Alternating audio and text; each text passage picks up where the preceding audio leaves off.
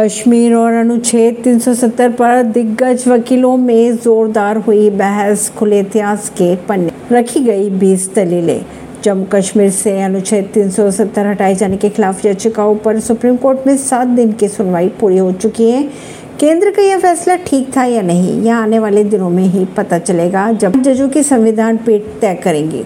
कुल तेईस याचिकाएँ हैं, वरिष्ठ वकील कपिल सिब्बल, दुष्यंत दवे गोपाल सुब्रमण्यम और राजीव धवन तक अलग अलग तर्क और दलीलें पेश की है। कोर्ट भी वकीलों से सवाल दाग रही है।